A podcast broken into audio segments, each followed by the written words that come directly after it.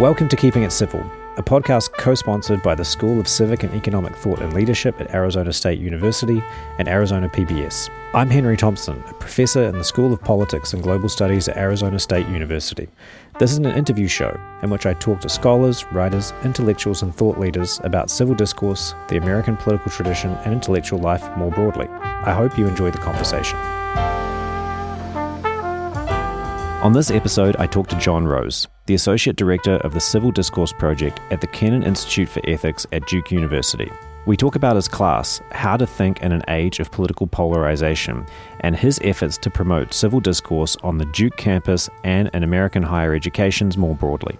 I hope you enjoy the conversation.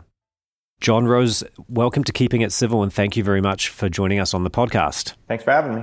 I recently read a profile of you where I learned that Jerry Seinfeld had visited your undergraduate class at Duke. Tell us a little bit about that. Yeah, I meant for that to be an urban myth. I didn't tell anyone he was going to come, and then I, I didn't tell anyone afterwards, but word has gotten around. Oh, you kept it secret. I thought it would be cooler that way. yeah, it was fantastic. His daughter is in my class. Well, I've been talking about humor in the weeks leading up to his visit because I think it's quite relevant to the subject of the class, civil discourse, political polarization. I'm not the only person who's observed that the most politically intolerant people on all sides tend to be humorless, incapable of laughing at themselves. So I guess word of this got to Jerry, and he was on campus for a meeting of some kind and, and said, Would you like it if I stopped into your class and you could ask me a few questions. Well, what's the answer to that? Of course. Of course. Yes, right? Of course. All right. Uh, How did his daughter feel about her dad uh, being in the class? Was she at all embarrassed or is, is she totally used to her dad uh, kind of bursting in on all sorts of different situations? Yeah, no, she, she was fine with it. I mean, I, I, we had Chatham House rules in the class, but you won't mind me telling this. I, I, I, one of my prepared questions for Jerry was two fundamental truths of the world. One is Jerry Seinfeld's one of the funniest men in the world. The other is uh, uh, that your dad isn't funny. Exactly. Asked about the age of 12. And I said, in, these, in your case, these cosmological constants collide, what happens? And what did he say? so I, it, they had to say his, his, his, son was there too. Was, was their dad funny? And they said, yeah, he's funny. So oh, they concede the that. He's the one guy who, who overcame, who overcame the, uh, uh, the, the problem that is dad humor yes. and being, being told you're just a dad. You know, my dad actually almost never even attempted to be funny. And so he never really ran into this problem, but we had these very good family friends and they had three daughters and watching that guy just get absolutely absolutely just skewered by them was just so brutal. Every joke would just be met with the greatest disdain. So if Jerry Seinfeld can break through that, uh, I have even more respect for the man. But what did he make of your proposition that political extremists are humorless? You know, I, I think like a lot of comedians today, he realizes that political correctness is, is, is going to, at some point, constrain the boundaries of humor. We're already seeing it it's going to come at a cost. We can put the boundaries over here or there and put it this way, you're going to risk offending fewer people, but it will come at the cost of our collective psychic survival. And so that's a cost. But importantly, he, like others, understands that it's not the comedians who set that, it's the people. But, but in general, I, I got to say, I think comedy's become a battleground in our culture wars. I think for those of us who, who want to keep the Overton window open or expand it where it's been narrowed, comedy is an important tool because it's disarming. If you can laugh about something together, chances are you can disagree about it together. It's a social lubricant. It allows us to, uh, it teaches us humility, and that's important in civil discourse, and it's lacking in our current discourse. So, yeah, I, I think Jerry, like other comedians, realizes that humor actually has a, has a very important role to play. I'm a, I'm a free speech guy, and I got to think, I hope that in our country, when you can't talk about certain things anywhere, that the last two places you would be able to talk about them would be the college classroom and the stand-up comedy stage. Those two are the last right. bastions of free speech. And you combine in a, them in a healthy, functioning democracy. You were able to combine them in a unique way. Yes, I guess I'm, there was one day in Durham, North Carolina, where the two became one. Amazing, amazing. I'm not surprised. If anyone was going to do it, John, it would be you.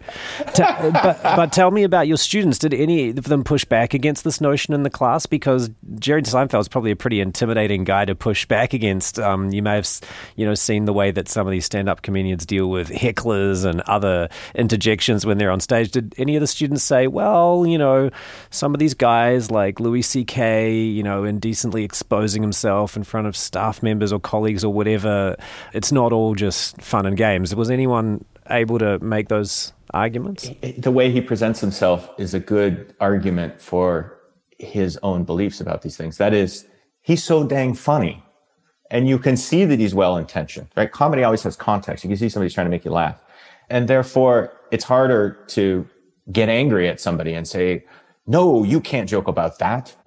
you know, we were talking about, can you make jokes about certain ethnic groups? Only certain people, oh, only certain kids, you, you have to have permission to, you know, this is nonsense. This is funny or not. And, you know, he, he gave the example of, uh, it occurring to him, uh, the other day that there are no Chinese restaurants in China. They're just restaurants. Makes sense. it's hilarious, right? She's like, oh, you have to be Chinese to laugh because that offends you. No, it's funny. We all know it's funny, right? It's just a disposition to the world, not taking yourself too seriously, not taking the world too seriously, being able to laugh at at anything, right? That's important. Yeah, as someone who was the quintessential class clown through my entire somewhat dubious school career, that definitely resonates with me. That a bit of uh, laughter can alleviate almost any situation, even a contentious political situation. I, I, mean, I definitely agree. But one thing that jumps out at me about this situation with Jerry Seinfeld is just what an amazing experience you're offering your students in this classroom. And for the uninitiated out there, John and I know each other relatively well. I attended a seminar with John last summer based on the idea of teaching exactly the sort of class that, that we've been talking about here. But for the uninitiated out there, what exactly is this class that you're teaching at Duke and, and what are you doing there? The title of the class is How to Think in an Age of Political Polarization. How to think, not what to think. It's a class that is quite explicit about its intentions. I want my students to, one, better understand polarization in our country the way it's affecting us, the way that tribalism makes us dumber versions of ourselves. But secondly, and this is the important part, I require my students to engage in civil conversation about hot button political topics. And I don't tell them what to think. I give them, hopefully, examples of an example in myself of intellectual virtues when discussing the text myself, when presenting the arguments, when responding to student questions, mm-hmm. and give them. What sort of virtues do you try to model yourself in those situations? Charity, first and foremost. Charity takes the form of interpreting other people's remarks or authors' arguments in a text in what seems to you the most reasonable possible interpretation or spin. It means talking in a way, and this is body language, tone, facial mannerisms, that demonstrates that you are trying to reach a better understanding of the other person's view, that you're not looking to own them, as the kids say, uh, dominate them. But you also don't necessarily agree with them, I presume. You don't have to, yes. Right. And these are not mutually exclusive. I think this is a fallacy. People think, oh, you're saying that I need to not have strong beliefs or I need to be a moderate. No, no, no, no.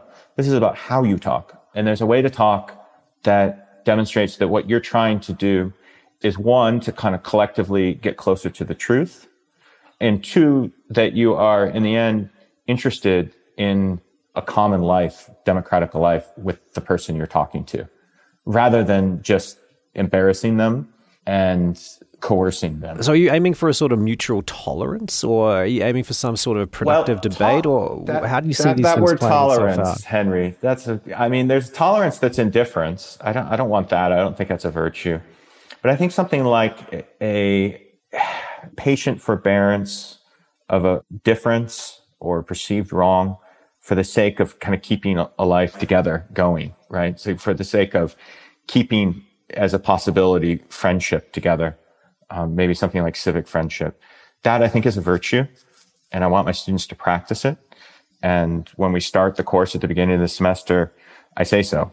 And one of the goals of the class is that my students become better people, not just better thinkers or better citizens, but better people. I, my background's in ethics. It's not in political science. It's all very abstract, John. Yeah. give us a, give us a few examples. Give us some examples of really heated, contentious debates that you've had in the classroom, and how did they go? I mean, a lot of faculty and maybe even some members of the public who are out there listening might think, "Whoa, this is sounds interesting, but a little scary to think that people could be really getting into it on some very strongly held oppositional views." Yeah, I think people would be surprised if they came to my class and they would expect fireworks, something like Crossfire, if that's still airing and it's not, and that might disappoint them. And part of the trick, I think, of the class is that you get people to think that there's nothing really exceptional going on in talking about these things. It's only afterwards you realize, oh gosh, we just talked about that. You get the students to think like there aren't stakes here where you're one side's going to win and the other side's going to lose. Let's just talk about this collectively. Let's share our stories. Let's humanize the other side. And at the end of that, you'll look back and you'll say, gosh, we just we just had a conversation about pronouns or transgender athletes, whatever it is.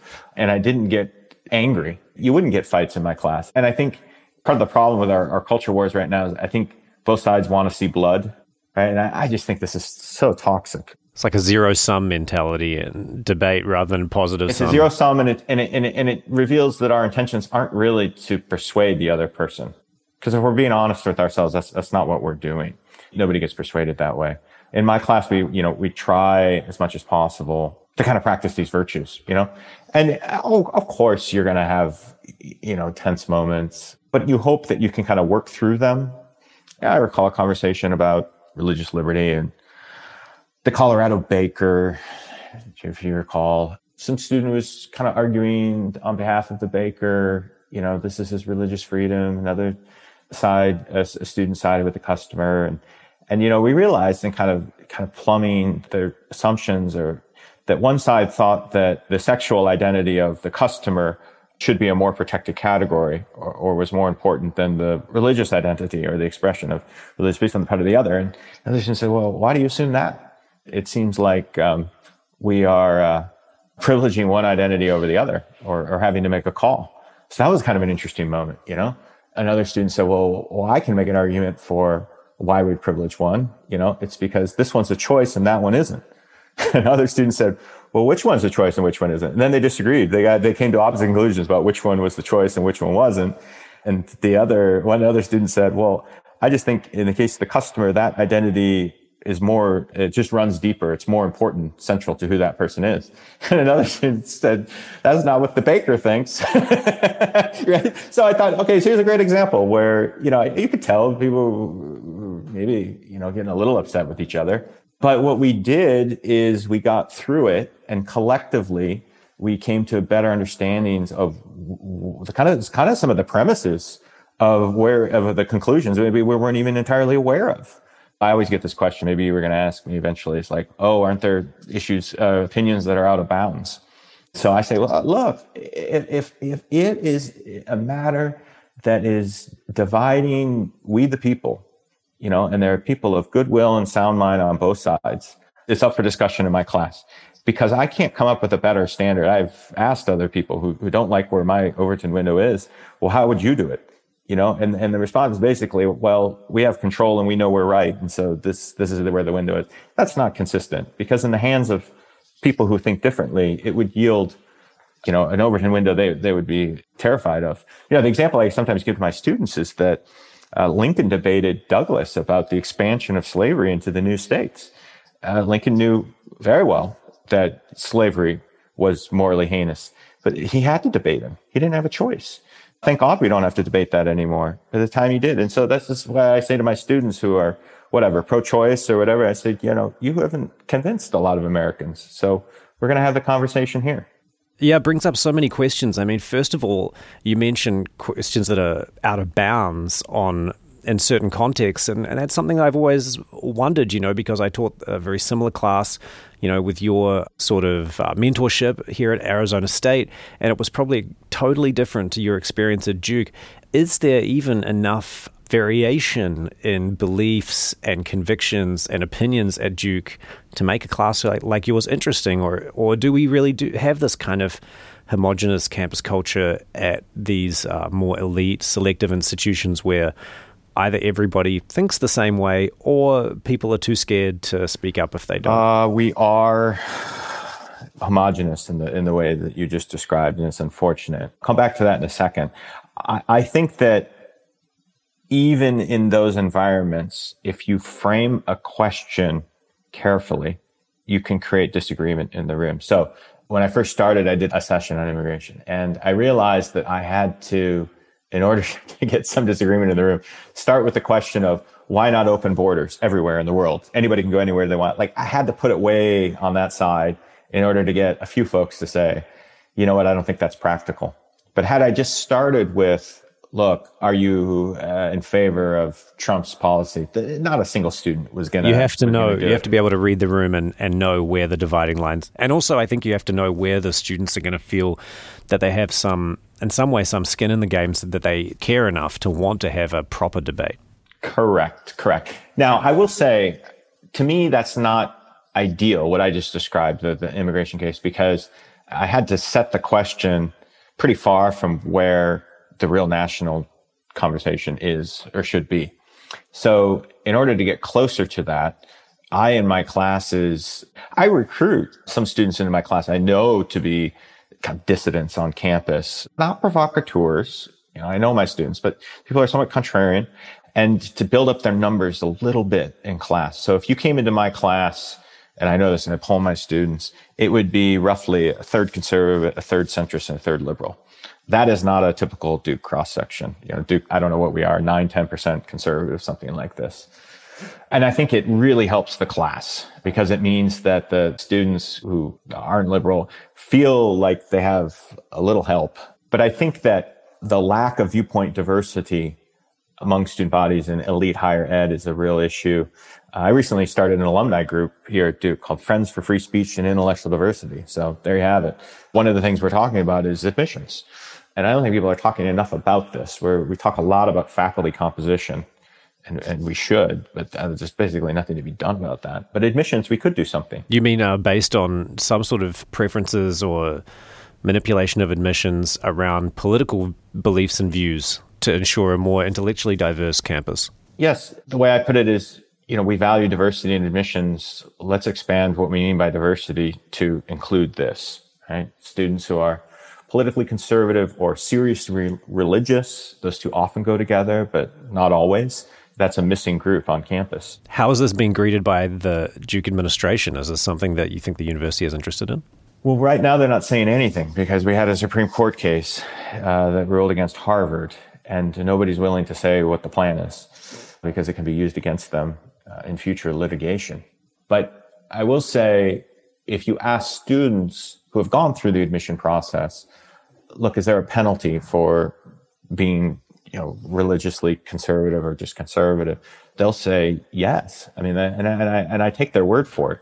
They know the game better than anybody. I was, I was talking recently with uh, Michael Roth, president of Wesleyan. Anyways, he met with some guidance counselor up there. It's like a feeder school his college. Anyways, Roth was kind of figuring out, well, I don't have more conservative students? And, and this guidance counselor kind of laughed at him. He said, you know, if a student came to me and wanted to write an admissions essay, in which she described her involvement with a pro life group, it would be, and I quote, professional malpractice on my part to let her write that essay.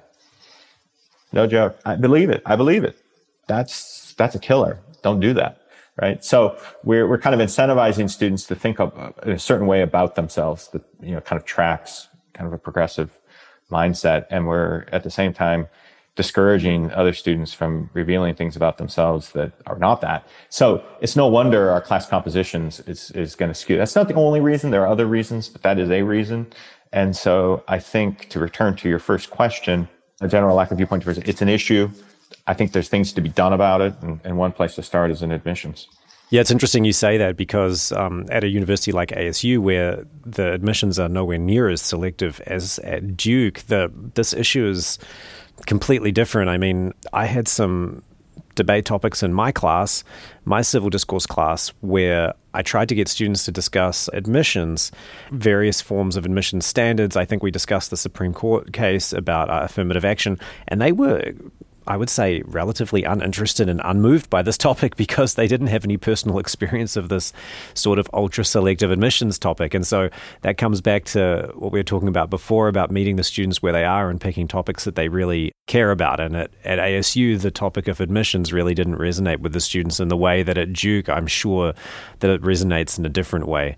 Something else that you said really interested me, which was this notion that you've talked to other faculty about your class, and it sounds like you've even received some criticism from some of the faculty at Duke about your class who would they would teach it differently. And that's one of my questions that I wanted to ask you from the outset, which is why did you teach this class? I mean, why did you feel that there was a demand for this class, there was a need for this class, and why was nobody else doing it already? Well, I would talk to students over coffee and privately and hear over and over again that they didn't feel comfortable expressing their true views on sensitive political topics in class and sometimes in social settings with other people that, that maybe who weren't close friends. And I was bothered by this. And then, like other people, I was, I was kind of seeing this survey data that was coming out. Um, some of these organizations like FIRE you know, have done these surveys, and it was confirmed my suspicion that this is a widespread problem that students were afraid of kind of social or professional penalty for saying the wrong thing or just maybe sometimes saying the right thing and it coming out the wrong way or being misinterpreted, right? So there was a real lack of kind of trust.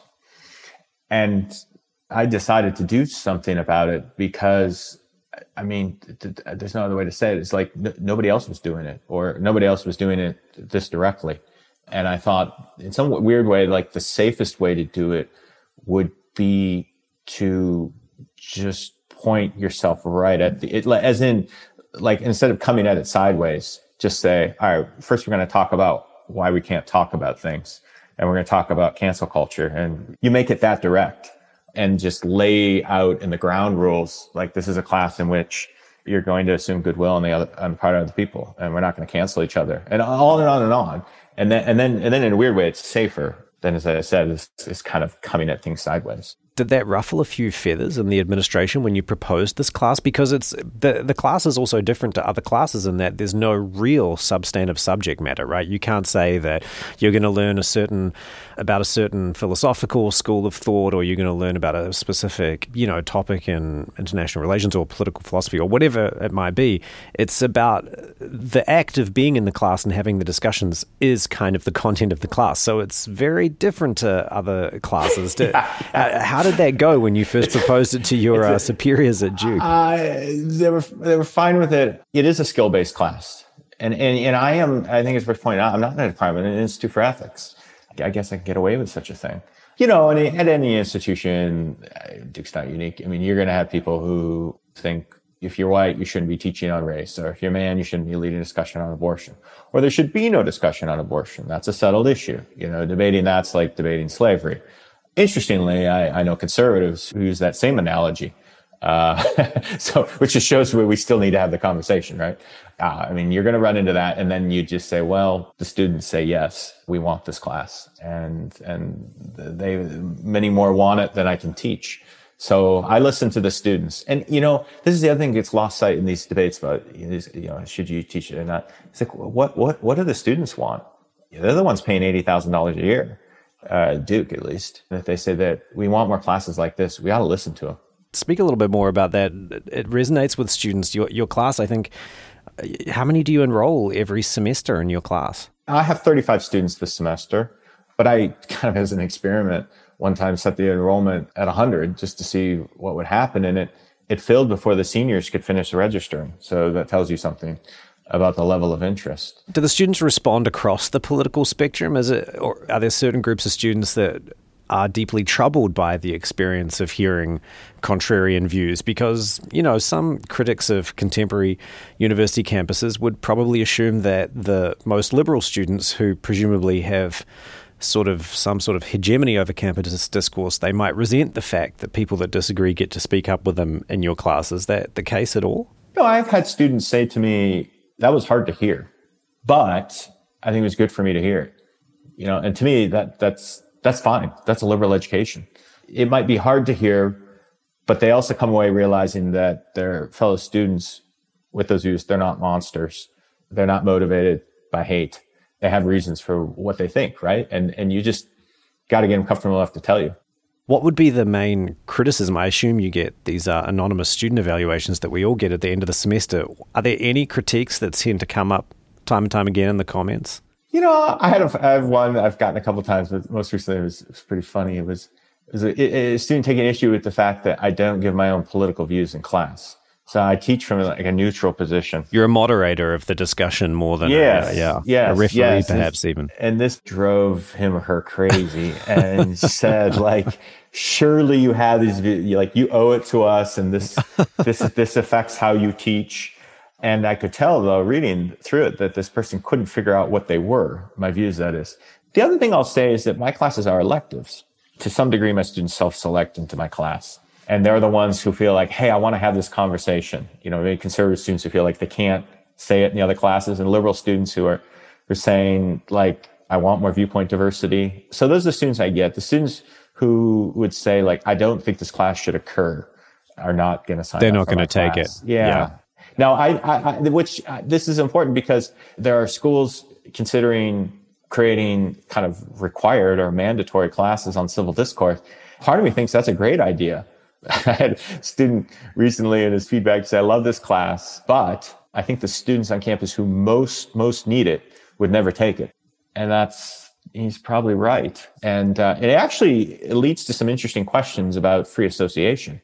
Tell me a little bit more about this effort to roll your class out to more universities because I was a member of this first group last summer. I think there were maybe 25 or so of us from universities all over the country that have gone back, and I think all of us by now probably have taught a class not identical to yours, but following the broad precepts or ideas of your class. But I believe you had another cohort of people come in this summer. So, so tell me a little bit more about how that went last year and last summer, and what you're working on moving forward. When I wrote my op-ed in the Wall Street Journal, a head of a foundation happened to read it and reached out to me and asked me, Do you think you could teach other people how you teach your class? And if I recall what I said, it was something like, I'm not sure, uh, maybe. And um, one thing led to another. And we finally received a, a two year grant from this foundation to convene these summer seminars here at Duke, in which 20 or so faculty chosen from uh, kind of a pool of candidates uh, and from across the country would come for a couple days and I, along with a co-instructor, would tell them how we teach our classes on civil discourse. Simple things like how to structure the syllabus and ground rules and ways of motivating students and what happens when things go wrong, very practical things. And then there would be kind of a general discussion about some of the more difficult issues surrounding civil discourse in the classroom. Like, what about DEI and free speech? You know, what about the limits of the Overton window? Something we talked about earlier in this conversation. Things like that, right? Uh, we did our first one in the summer of 2022, and Henry, you were part of that group. I was there. It was fantastic. I was one of the few non-political philosophers, and I was completely out of my depth. No, no I would, I would say you, you should have assigned me some ancient Greek philosophy to read before I got there, John. Then I would have, I would have been able to keep up. I'm, I'm yeah, not, I'm not very yeah. well educated, you know. I only have a PhD in political science. Yeah, but, but, but I'll say this, and I, and I, I hope you'll second this. Uh, okay, so one thing I hadn't anticipated, and it was it was delightful the way it happened, was that the subject matter of the seminar, civil discourse, kind of became its theme or its practice, its plot, because the people themselves who were an intellectually diverse group of people, and that was intentional on our part, found themselves engaged in very honest, very civil, and very charitable conversation about things. And it was a beautiful thing. And the other thing we discovered, I hadn't anticipated this either, was the extent to which faculty felt as though they were in what was to them a very special environment in as much as they were with other faculty and felt comfortable and safe talking about these sensitive things. Yeah, it was great. It was very different for a normal faculty experience. Normally, we just go and discuss our research at conferences. To have the opportunity to talk about teaching and that, and about civil discourse and about our students in that way was really unique and valuable. It was great. And then this August, we had another group of 20 or so faculty, again, from kind of diverse eh, you know, types of institutions, secular, religious, liberal arts, univer- uh, public universities, people with different fields and, and people with different worldviews, um, religious, non-religious, conservative, liberal. And it, it was excellent. And it looks like we're going to do two more next summer. So if anybody's listening to this saying, I'd like to do that, keep an eye out for the call for applications. I think one thing that prevents some people from teaching classes on civil discourse is they say, well, something could go wrong. Right. Everyone thinks about the possible risks and not about the possible rewards. It's actually a real illustration of this, uh, whatever it is, Kahneman and Tversky's risk aversion theory. Yeah. I don't lie to people and say, oh, nothing will go wrong. I say, yeah, sooner or later something will go wrong. And it's worth it. Keep going because of all the, the students you're going to benefit. So we are, this would be a subject for a whole other podcast, in the academy a very risk averse crowd. And I've often wondered why, what that's about. I mean, just that, that is like relative well, people to that, society. People that direct their entire careers towards getting lifetime tenure and that kind of job security uh, maybe just maybe that's hardwired into them. yeah, I wonder. I wonder what it is about if we're you know people of that disposition are drawn to the academy or if it makes us that way. Probably both. both. Yeah, we do not like taking and and and we're very sensitive to the opinions of, of others. I also true. When you know Joshua Katz was fired, there was a there was an article written. I forget who it was, Mark Bauerlein or something. Anyways, he's saying you know Katz's friends and longtime colleagues just went totally silent. If you're not in the academy, you might not understand this, but you, what Bauerlein is in the academy. He says you understand that in within the university, what other people think of you is everything. Because when you're peer reviewed it's what other people think. It's when you when you get hired it's what other people think of you. That is the standard. There's no other standard. So when you're dead socially you're dead professionally that's it. And so that's why it's so terrifying. So no wonder we're so sensitive to what other people think of us our peers. It's true, but I think that as you sort of discussed earlier, we sometimes have a completely distorted view of the risks. I mean, I had the exact same experience to you in my class about civil discourse and discussing these contentious topics, and that it was not really a fiery, emotional, argumentative atmosphere. It was, as I said, sometimes I'd pick the topics wrong where there was too much consensus and the students just weren't that interested, for example. That was actually turned out to be the greatest failing on my part was when it wasn't contentious enough and they all shrugged and said, oh, admissions? I'd never really thought about that. Next. Okay. but there were other topics that were much more contentious, topics that mostly that hit really close to home. Like, for example, we discussed the uh, contentious issue of whether Kyle Rittenhouse should have been allowed to enroll at ASU after the shootings in Wisconsin that he was involved in because he had claimed at his trial that he was enrolled at ASU. And that really got the students talking from really different viewpoints. And that was probably the most contentious discussion. But again, the next session, I said, Does anyone want to revisit this topic? Does anyone feel uncomfortable? And people just shrugged and said no. And so again, you know, I think the risks are really less than we realize to having this sort of a class, at least in my experience, and the rewards are significant. I mean, the the students were all so grateful to having this experience in my class last semester, and the teaching evaluations I got were definitely the most emphatically positive that I've ever received in right? my. Oh yeah, Wonderful. for sure. Yeah, I mean, Wonderful. I got a lot of comments like, uh, "This is the best class I've ever had at ASU." Ah. All students at ASU should be required to take a class like this.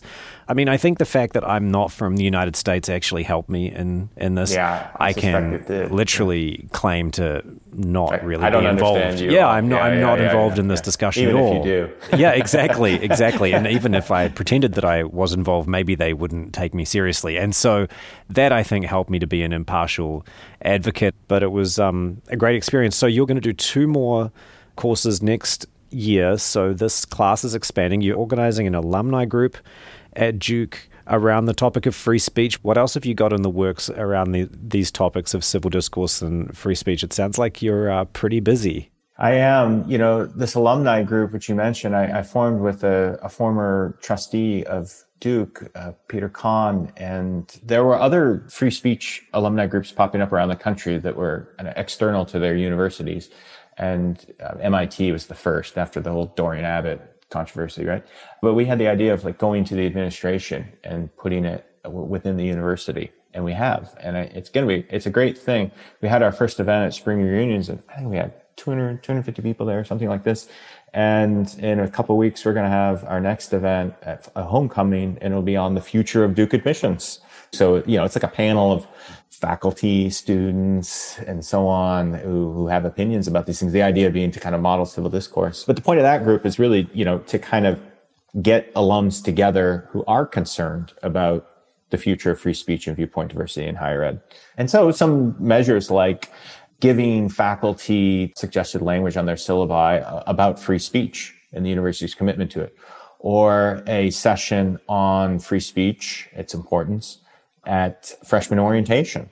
How about that? So between that and, and teaching classes, and you know, I have five little kids. I, I keep pretty busy. I, am teaching a couple new classes in the spring, one of which is called The Christian Story about Christianity. It's something I'm actually qualified to teach on, unlike the class we've been discussing.